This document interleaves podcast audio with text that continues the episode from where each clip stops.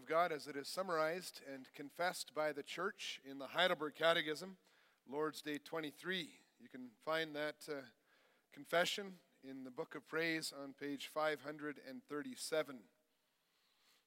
Under the title, Our Justification, that's a big word, means to be declared righteous, how we are declared righteous, innocent, just uh, before the Lord.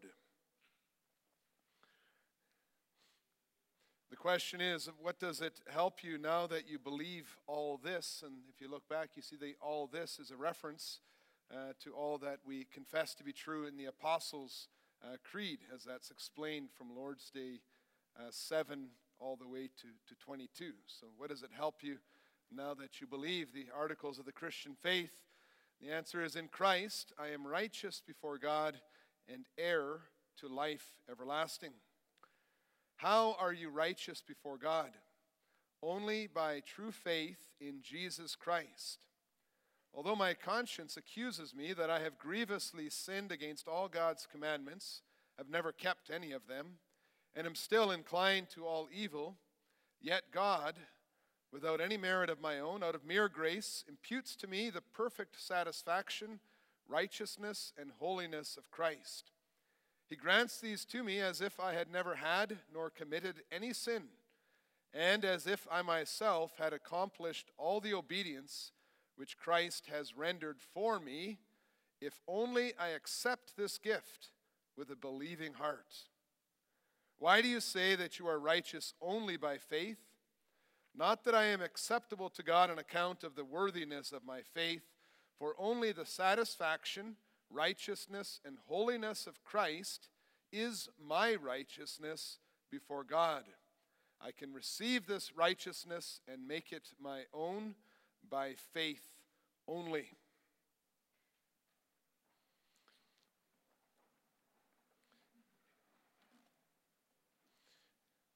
Beloved congregation of our Lord and Savior Jesus Christ, uh, can you think of your most embarrassing moment in your life. You remember what it was like. It was probably when someone found out something about you that you are shy about or don't even like about yourself. Or perhaps you, or maybe someone uh, you were with, or someone you are associated with, did or said something inappropriate that you are ashamed of and you are uncomfortable that other people know about it. We don't like to be embarrassed. People will go to, to great lengths to keep their faults and their weaknesses hidden from others. We like to put up a good front. We do not enjoy it even when God exposes our sin when God speaks to us and He confronts us in the Ten Commandments. He shows us what we've done wrong against Him and against our neighbor. In fact, many people deny that they are sinners. Certainly not sinners deserving judgment, they say. And as a result of that, they also have a lot of difficulty trying to figure out why anyone would bother to be a Christian? What would drive a person to thank God for the privilege of making sacrifices as a living member of his church? They ask, really, they ask the question that we confess. You found it in the Lord's Day in the Catechism. It's an old question. They ask the question what does it help you now that you believe all this? Well, the next two weeks, in the afternoon services, this week and next week, we will look at what we confess in the twin Lord's days, 23 and 24, what, what the correct answer is to this question. And looking at Genesis 3 and Zechariah 3 and Luke 18, two weeks in a row, we will first see what God did for those who believe in Him. And the next week, we'll see why he did it for them. And then together we'll understand what it helps us now that we believe all these things. And all these three Bible passages that we read, they reveal to us that it is a good thing to be a Christian because whoever trusts in God and whoever believes in Jesus Christ never needs to be embarrassed before God on Judgment Day because of his or her sins. When Christ appears, we read in 1 John 2, verse 28, we may have confidence and not shrink back from him in shame of his coming. And that is because whoever believes in Jesus Christ is righteous before God. Whoever believes in Jesus Christ is righteous before God. And we'll see this looking at those three passages uh, briefly. Genesis 3, God gave garments to the naked Adam and Eve. And then Zechariah 3, God gave clean clothes to the impure Joshua. And then Luke 18, God justified the sinful, humble tax collector. So, starting then in Genesis uh, 3, you know the context. You know that before the fall into sin, we can read that in Genesis 2, verse 25. Before they took from the fruit, Adam and Eve were both naked, it says in 2, verse 25, and were not ashamed. After they had disobeyed God and eaten from the fruit that He had commanded them not to eat of, the first thing they noticed, we read that together in Genesis 3, verse 7. The first thing they noticed was that they were their nakedness. The loincloths that they had made out of the fig trees did not help them to feel less naked before God. The Lord explains that the awareness of their nakedness and the fear that was a result of eating from the tree of which He had commanded them not to eat. God explains that in verse 11. You see, before they had disobeyed God, before they ate from the tree, there was no need for shame or fear. They loved God perfectly and they loved their neighbor perfectly, and nothing they desired was morally wrong or displeasing to God. However, when the, the devil instigated them to sin, when the serpent spoke to them and, and made them think that there might be something good outside of God. And Adam and Eve then chose to disobey God by eating from the tree. They made the eternal creator and the judge of the universe their enemy. And all of a sudden, they realized how weak and how vulnerable they were. Hebrews 4, verse 13, captures it clearly. Hebrews 4, verse 13, when it speaks about the power of the Spirit of God, and then it adds in, and no creature is hidden from his sight, but all are naked and exposed to the eyes of him to whom we must give account. When they disobeyed God's command, it was like they, they stepped outside of, of the cover of God's grace and they tried to, to face him, to look him in the eyes based on their own merits. And no wonder their, their fig leaf underwear, their fig leaf clothes did not help them to feel less afraid. And Adam and Eve immediately recognized their nakedness, even with those fig leaves wrapped around them. They had sinned against the most high majesty of God. It was hard to look into the eyes of God. It was embarrassing to have his holiness near them. They, they trembling fled away from him. And not just because not just because they were embarrassed, not just because of their nakedness, it was a lot more serious than that. They had disobeyed his command, and now they knew it.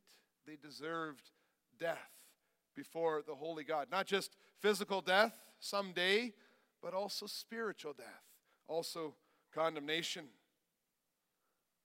And the Lord says that in Genesis 2, verse 17. And the New Testament, we read about that in Romans 6, verse 23. And the first sign of their death, their spiritual death, was their recognition of their nakedness and their fear of being seen by God who incidentally was the only one who could bring them life. They were afraid of the only one who could bring them life. Romans 5, verse 12, tells us that this death came into the world through one man. Now this death spreads to all men. That includes all people, that includes us. That is why today so many people continue to be afraid to see God, to, to see the holiness of God uh, revealed to them, to hear the Ten Commandments, to, to hear how God made everything perfectly. God's holiness continues to make us feel naked. And if He left us in, in that place without helping us, we know no one could stand before His judgment. But what did God do? What did God do? We read that the Lord replaced those leaves, those fig leaves, with garments made out of animal skins. And it says, and He clothed them. That was verse 21. These clothes God give clearly didn't hide their true selves, their hearts, from God, who still knew them inside and out. But it showed to them that God cared about them, and He cared about them even in their pride. In His grace, we see God reaching down from the glory of heaven, giving proud rebels temporary relief from their nakedness and the possibility of feeling human dignity after that horrible sin they had just committed. And so they could feel some sense of dignity in the presence of God rather than just despair and humiliation in the eyes of everyone around them. And we see how gracious God is to, to give the, the clothing to Adam and Eve right in that time of their great rebellion. And from then on, God made it clear that in a fallen world, He reserves that vulnerability of nakedness for the safe, non judgmental relationship of marriage. And He urges us to remember the work of Christ when we dress ourselves with dignity, when we receive that dignity that God gave to us as a gift, also through the clothes. God had not come to laugh at their nakedness. That's what Ham did with his father Noah. He did not come to delight in their shame, to point fingers and to, to expose their nakedness even more and, and their shame even more. But he came because he had a plan to save sinners, to send his son. And his son would come and he would take that shame of nakedness upon himself when he was hanging on the cross, when he came to die for the ungodly while we were still sinners and enemies of God. We read that this morning in Romans 5, verses 6 to 10. I started on Romans 6, but it should have been Romans 5, which is what we finished. He came to die for the ungodly and then clothe his children with the righteous deeds of Jesus Christ. God didn't just say to Adam and Eve, Well, you, you messed up. I'll give you another chance to, to prove yourselves. He didn't say, Well, those fig leaves aren't going to cut it. I want you to try again, see if you can make something better. But we read that God clothed them. All they had to do was accept this gift with a believing heart, trust in Him for everything. They, just like a child, you sometimes, when you dress a child, they, they know they got to put their arm through and their, their other arm through as they're, they're being dressed.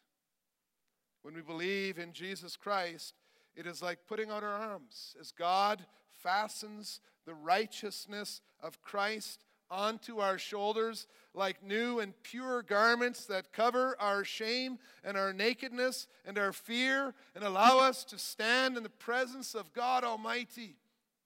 He's the one who clothes us. He knows what we're supposed to look like before Him. And since Jesus was not ashamed to call me, to call us His brothers, I have no reason to ever be ashamed before the holy God. The gospel message I proclaim to you is what we read in Romans 8, verse 1. There is therefore now no condemnation for those who are in Christ Jesus. When we have crossed over from death to life in Jesus Christ, then we can know that, that even if we get the clothes we have received from Him dirty or filthy, He will continue to show us His grace. So we look at this righteousness we have in Christ from another angle, from the Zechariah 3 angle now. God gave clean clothes to replace the dirty clothes of Joshua. Joshua being a high priest, Zechariah was the prophet. So now we compare the two. We move from Genesis, where we read that Adam and Eve disobeyed the one command that they had when they ate the fruit from the tree that God commanded them not to eat from. That sin of covetousness, that sin of idolatry, was further defined by the Lord after he had delivered them from slavery in Egypt, and he spoke to them from Mount Sinai when he gave the law, his Ten Commandments. He wanted his people to remain in his grace and favor in their redeemed life. So he showed them in how many ways their choices could actually bring them further away from him and further away from true happiness. That's what the law was given to do. And as time passed, God's people in the desert and many different kings, they showed that they, and we confess these three things, they could not keep the commandments of God. Zechariah was a prophet of the, after the Lord punished his people with the exile. And he, God punished them because they had sinned against God's commandments. And it was no surprise for the people to hear that they were still inclined to all evil. And that vision of Zechariah 3, it lays it out very clearly for us. What was it that made Joshua tremble?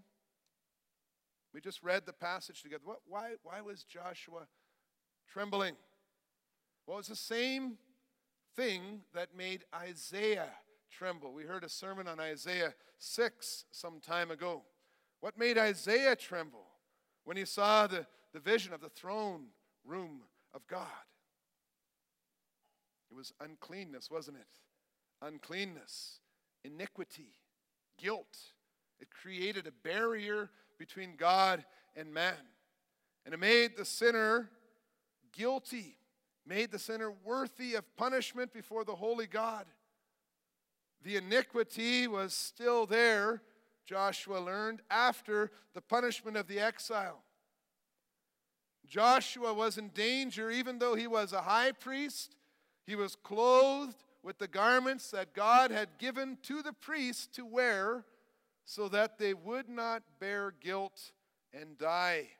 You can read that in Exodus 28, verses 40 to 43. We're just skimming the top here to get the big picture. And then we read that Satan was accusing Joshua. We do not know what the accusations were exactly, but it seems that Satan was just pointing to the truth that everybody knew. He's, look, look at this. Are, are you seeing this, God? Do you see what this, this guy looks like? The Holy Spirit explains that in verse 3, Zechariah 3, verse 3, that the special priestly robes that covered Joshua's nakedness, they were filthy.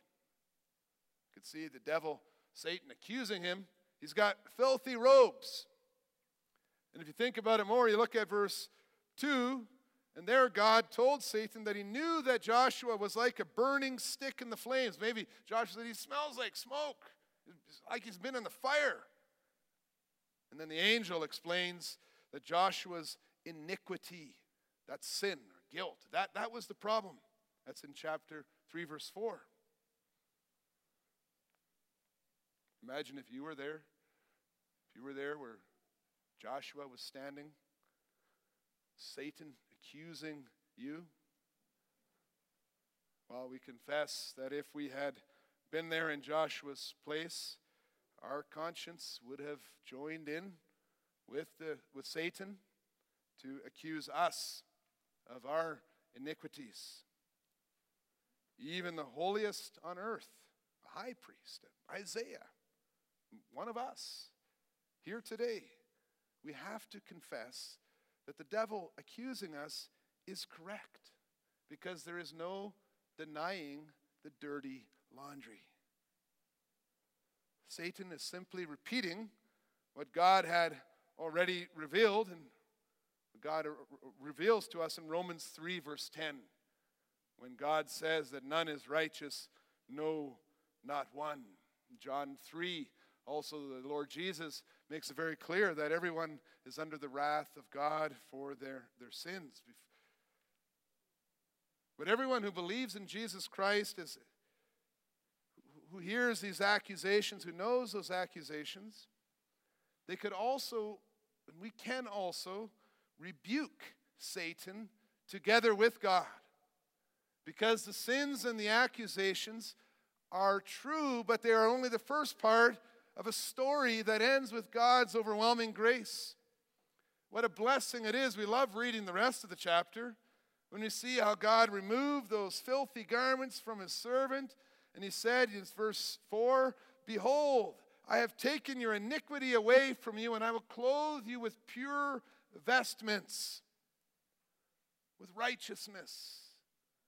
With these clean clothes given to him by God Most High, Joshua, the mediator, could remain in the presence of God and represent his people in the throne room of God. You read about that in verse 7.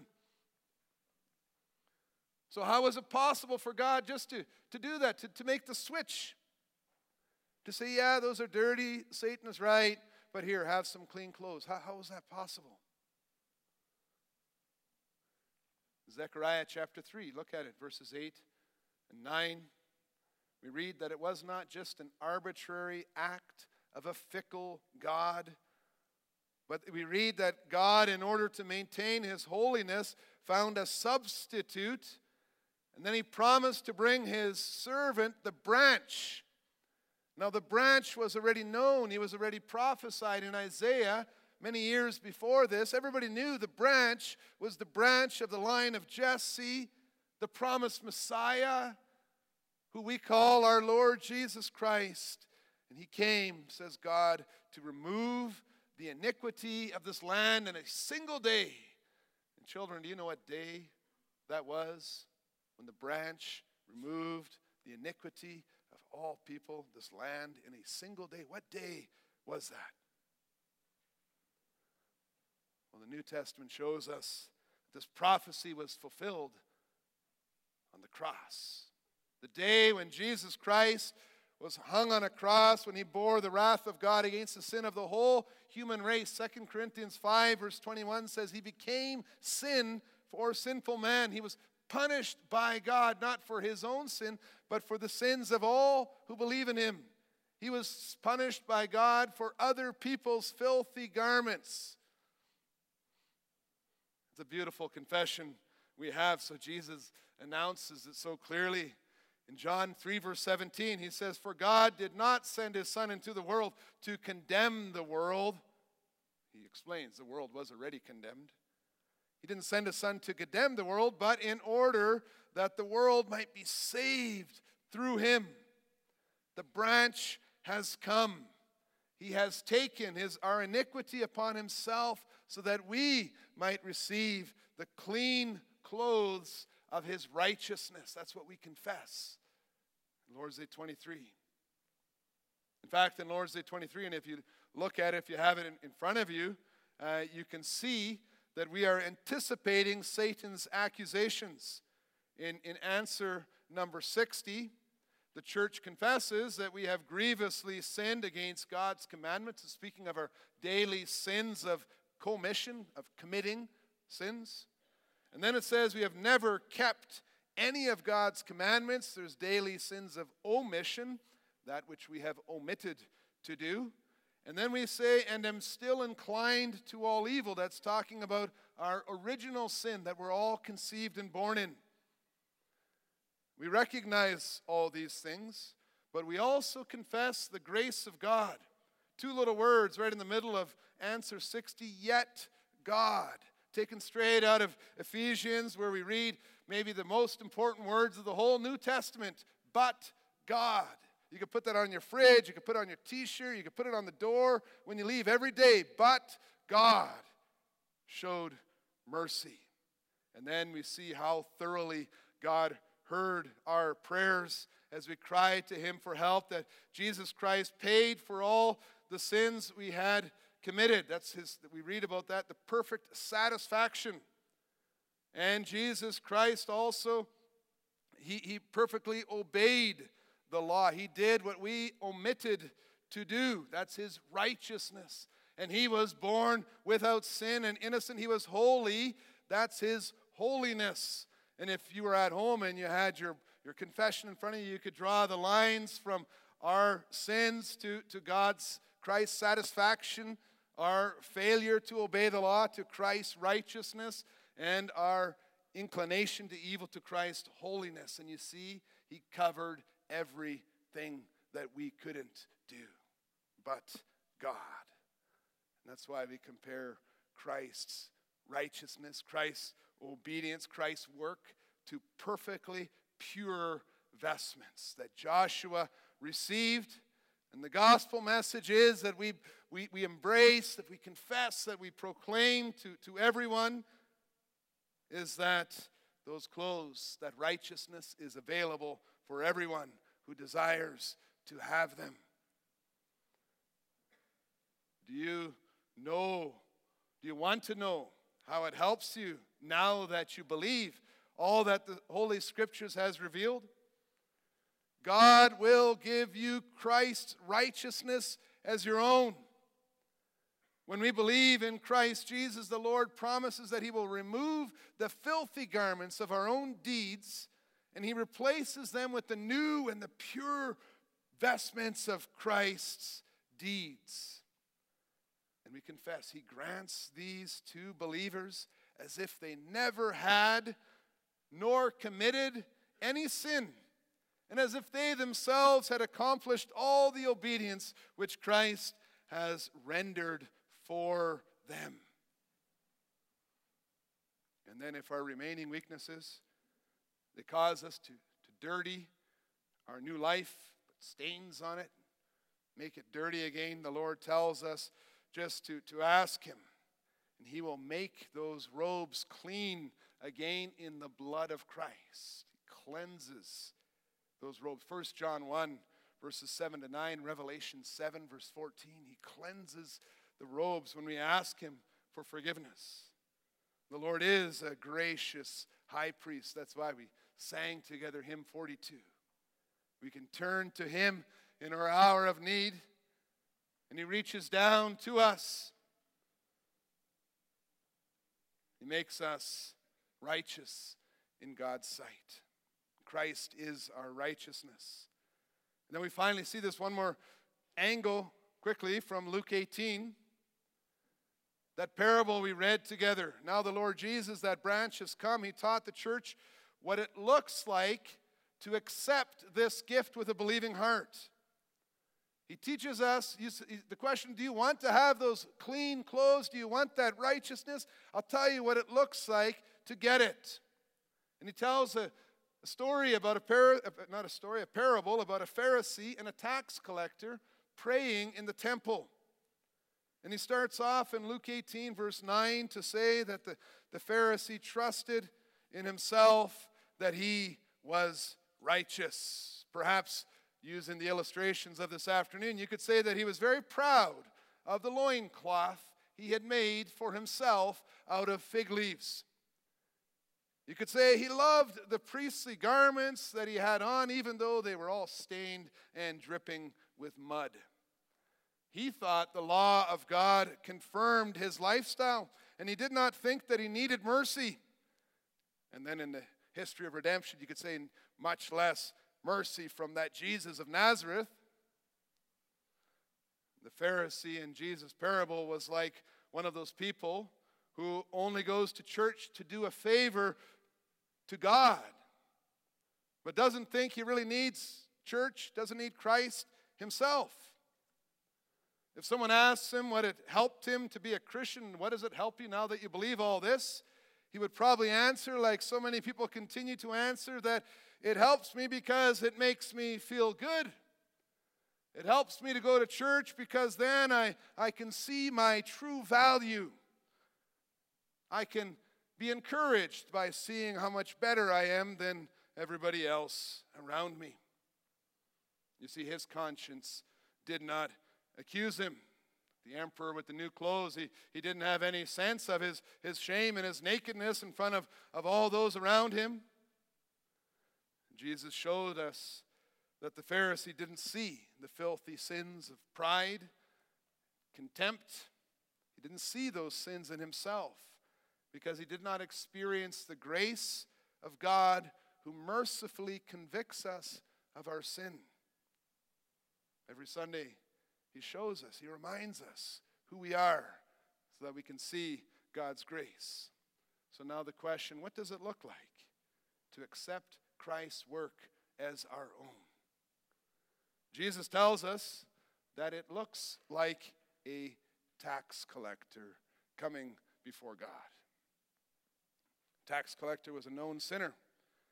Right from the beginning, it is clear that the tax collector's conscience was accusing him, and rightly so, that he was guilty. He was guilty of greed, he was guilty of extortion, he was guilty of disregard for the law of God. And unlike the Pharisee, the tax collector knew what he deserved. And he knew that it was only by God's grace that he could even come into that temple, that he could talk to God in prayer. He didn't come walking in there thinking that God owed him anything. No, he didn't even lift up his eyes to heaven. The tax collector clearly appears to hate his sin because they offended God. Jesus tells us that he was, he was beating his breast. That's probably a sign of, of his sorrow. He knew that he was dead forever. He would sleep that sleep of death if he didn't repent and receive God's mercy. And he said those words that the Lord Jesus teaches us to say in order to share in Christ's righteousness God, be merciful to me, a sinner. And then we get to those beautiful words, the words that we carry around with us as believers. I tell you, this man went to his own house, down to his house justified rather than the other. For everyone who exalts himself will be humbled, but the one who humbles himself will be exalted. God justified the humble tax collector who recognized his sins, who threw himself on God's mercy. And the gospel message that God continues to bring to us today is that God will always respond like that to those who confess their sins before Him, who's, who seek a righteousness outside of themselves. He always will take off those, those filthy garments that we say, Lord, take these filthy garments from us. And He always clothes us with the righteousness of Christ. We desire that. And then we no longer need to fear God's judgment, feel ashamed in His presence. How can we be embarrassed when we're wearing the clothes that God Himself has put on us? The big difference between the Pharisee and the tax collector was what they thought they were being saved from.